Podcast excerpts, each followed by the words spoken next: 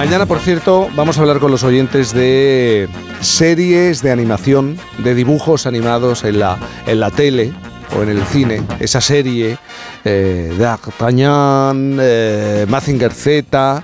Eh, y le vamos a... vintage, me gusta. Lo vintage. Mañana vamos a hacer un ejercicio de memoria. Le recuerdo a los oyentes que pueden enviar su mensaje, su WhatsApp al 620-621-991, 620-621-991. Ese dibujo animado que se quedó aquí, aquí, en el recuerdo. Eva García, buenos días. ¿Qué tal? Buenos días.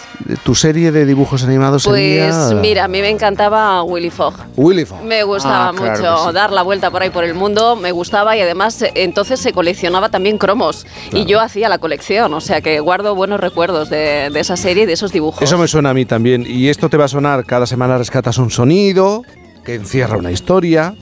Creo que en esta ocasión tiene que ver con el misterio. Pues sí, en realidad tiene que ver con la maestra indiscutible del crimen. La dama del misterio. La escritora más famosa de novelas policíacas. Monsieur Poirot. Buen trabajo, joven. Vaya a lavarse. Sí, sí. ¿Esto Fular? Lo había perdido el día que fuimos al templo. Cierto. No sabíamos dónde estaba. Ha vivido una aventura en su ausencia. Su fular tiene ahora agujeros de bala. Con él amortiguaron el ruido del disparo. Y un pañuelo manchado de sangre y la Derringer 22 que pertenece a Jacqueline de Belfort. Bueno, no diréis que no os he dejado con la intriga, ¿eh? Bueno, pero menos. Ahora menos que antes. Dos huevos iguales voy a pedir. Dos huevos iguales. Bien bueno, pues Sí, claro que sí. Ella es Agatha Christie, la escritora que más novelas ha vendido a lo largo de la historia y también, bueno, pues la que ha sido más veces traducida, superando incluso, que esto es increíble, bueno, pues a otros monstruos literarios como William Shakespeare. Fijaos, decía Agatha Christie que los mejores crímenes para sus novelas se le ocurrían fregando platos. Esto es muy curioso, ¿eh? Que esta actividad convertía a cualquiera en un maníaco homicida de categoría. Hombre, es que fregar platos antes del fregar platos, yo lo entiendo que ya le diera para eso.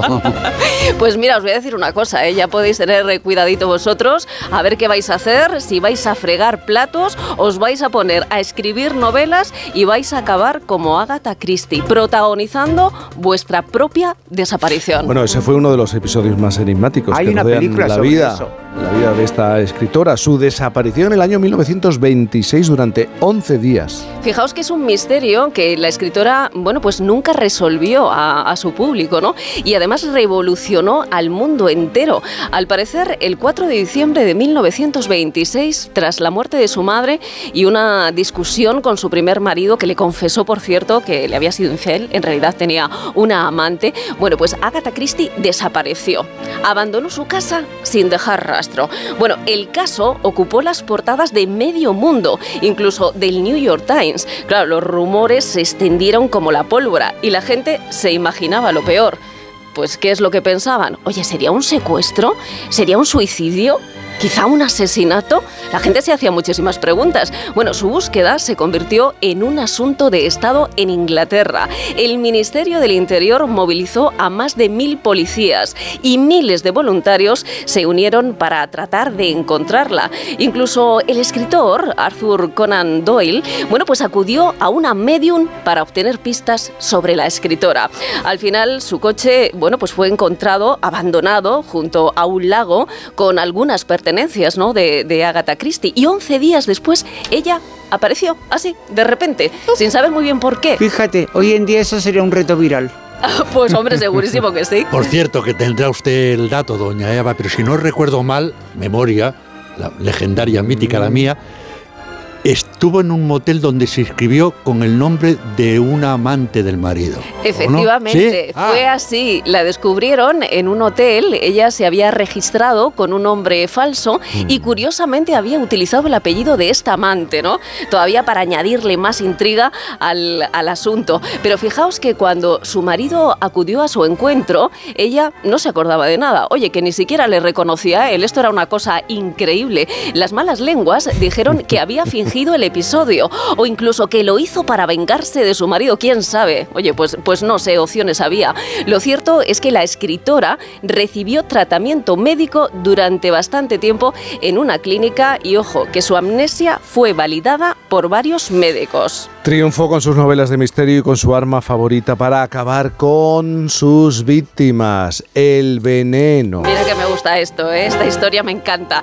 Bueno, es que fijaos que de las 300 víctimas que aparecen en sus más de 70 novelas, la mayoría mueren por alguna sustancia tóxica. Esto no es casual, es decir, que tiene su explicación, porque Agatha Christie trabajó durante la Primera y la Segunda Guerra Mundial como asistente y voluntaria en farmacia. Claro, esto le dio acceso a miles eh, de, sustancias tóxicas, ¿no? Hay que recordar que en aquel momento las medicinas debían elaborarse a mano. Había que saber qué sustancias, ¿no? Había que, había que mezclar y, y también en qué dosis. Bueno, pues esto le permitió aprender todos los secretos de la toxicología, las dosis necesarias para el envenenamiento, los tipos de venenos, sus síntomas y también sus consecuencias. Así es que acabó siendo, bueno, pues una experta en el mundo de los venenos, lo sabía todo. Y estos conocimientos ella los plasmó en sus novelas. La primera en la que apareció una sustancia venenosa fue en el misterioso caso de Style. Ah, fíjese, Monami.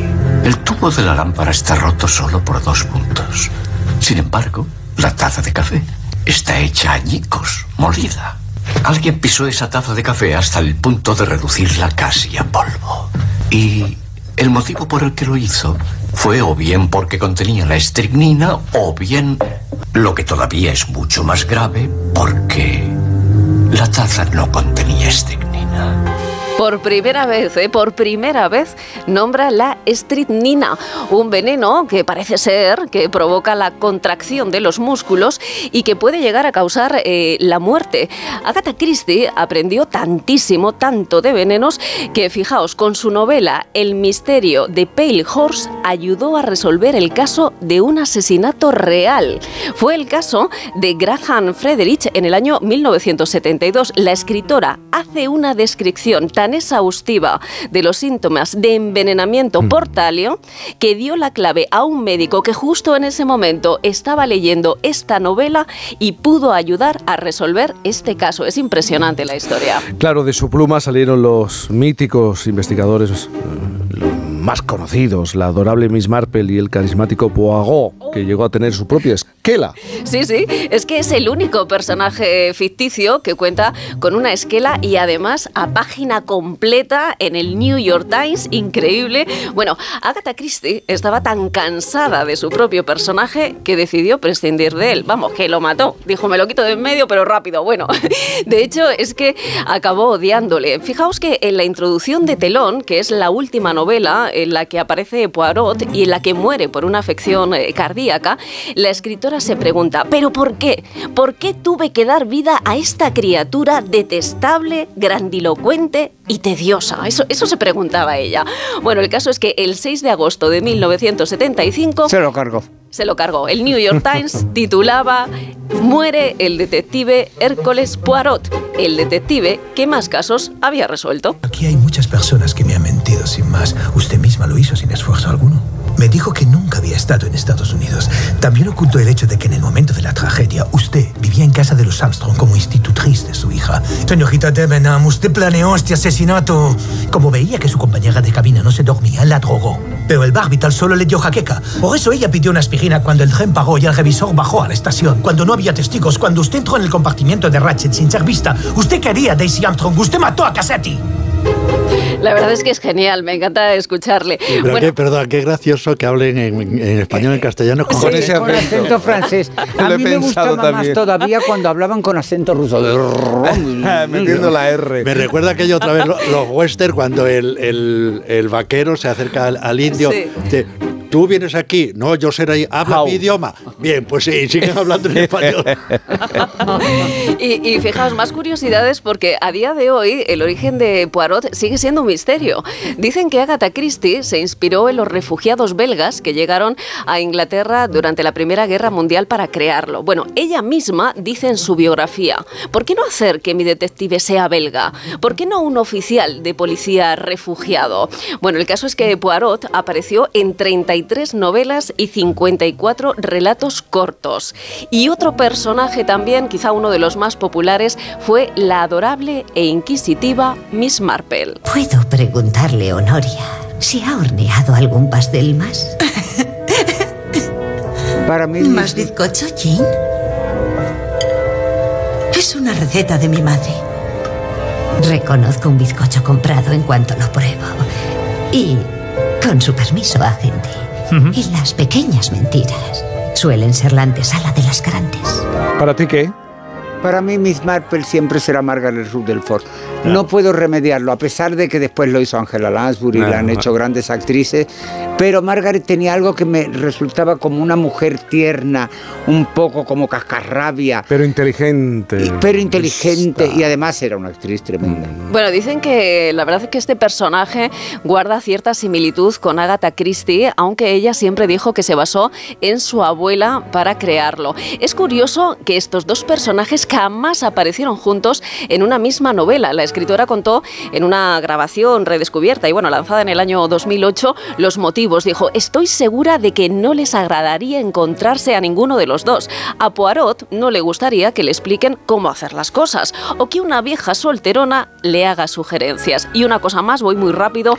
No sé si sabéis que el último libro donde Agatha Christie mató a Poirot se publicó, como he dicho antes, en 1975, pero fue escrito 40 años antes y estuvo guardado en una caja fuerte de un banco hasta que ella decidió no escribir más a una edad ya bastante avanzada. Bueno, Eva, y una curiosidad, ¿alguna más? Pues mira, una curiosidad. Deciros que Agatha Christie sufría disgrafía, un trastorno que dificulta la escritura, haciendo que a veces la caligrafía sea ilegible.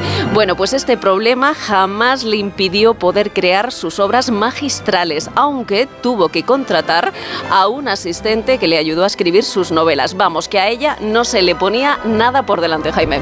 ¿Puedo contar yo una curiosidad, Marta? Hay tiempo para que... Hombre, por favor, sí, venga. A propósito de una función de teatro suya llamada Ratonera, que estuvo como Como de- 40 mil años. 50 o años en 50 Londres. años, con un montón de repartos y todo eso. Y tenían sustitutos, eh, y había una señora, lo cuento, me lo contó un actor inglés, una señora que estaba allí para, para en caso de que no pudiera la, la protagonista, la que solía hacerlo, y iba todos los días allí, le pagaban y eso, y estaba haciendo crochet, no sé cuánto, y, y estuvo 7, 8, 10 años yendo allí sin... por Sin si- hacer nada, por, por si si acaso. si como acaso. cover, Como por cover, si acaso. como cover. Hasta que un día le dijeron, eh, eh, Miss Dod- eh, Dodgery tiene que salir. ¿Cómo? Que hoy tiene que salir, que está enferma la... Ah, ah, dejó las agujas. Un momento, que voy a, a- a comprar una botella de agua con gas. Salió del teatro y no volvió. Y no, puede- Ay, ay, ay, ay, ay, ay. De las pocas veces que hubo que suspender la ratonera. ¿Dónde está Miss Dorothy? Desapareció No después de 12 sabe. años nadie lo- Ay, qué bueno. Las 11.51, las 10.51 en Canarias. Esta noche a las 10 llega Antena 3 el estreno de Atrapa un Millón. El mítico concurso vuelve con, con una nueva temporada. ¿Serán capaces los concursantes de mantener el millón de euros en billetes? No te puedes perder el estreno de Atrapa un Millón esta noche en Antena 3. Por fin, no es lunes.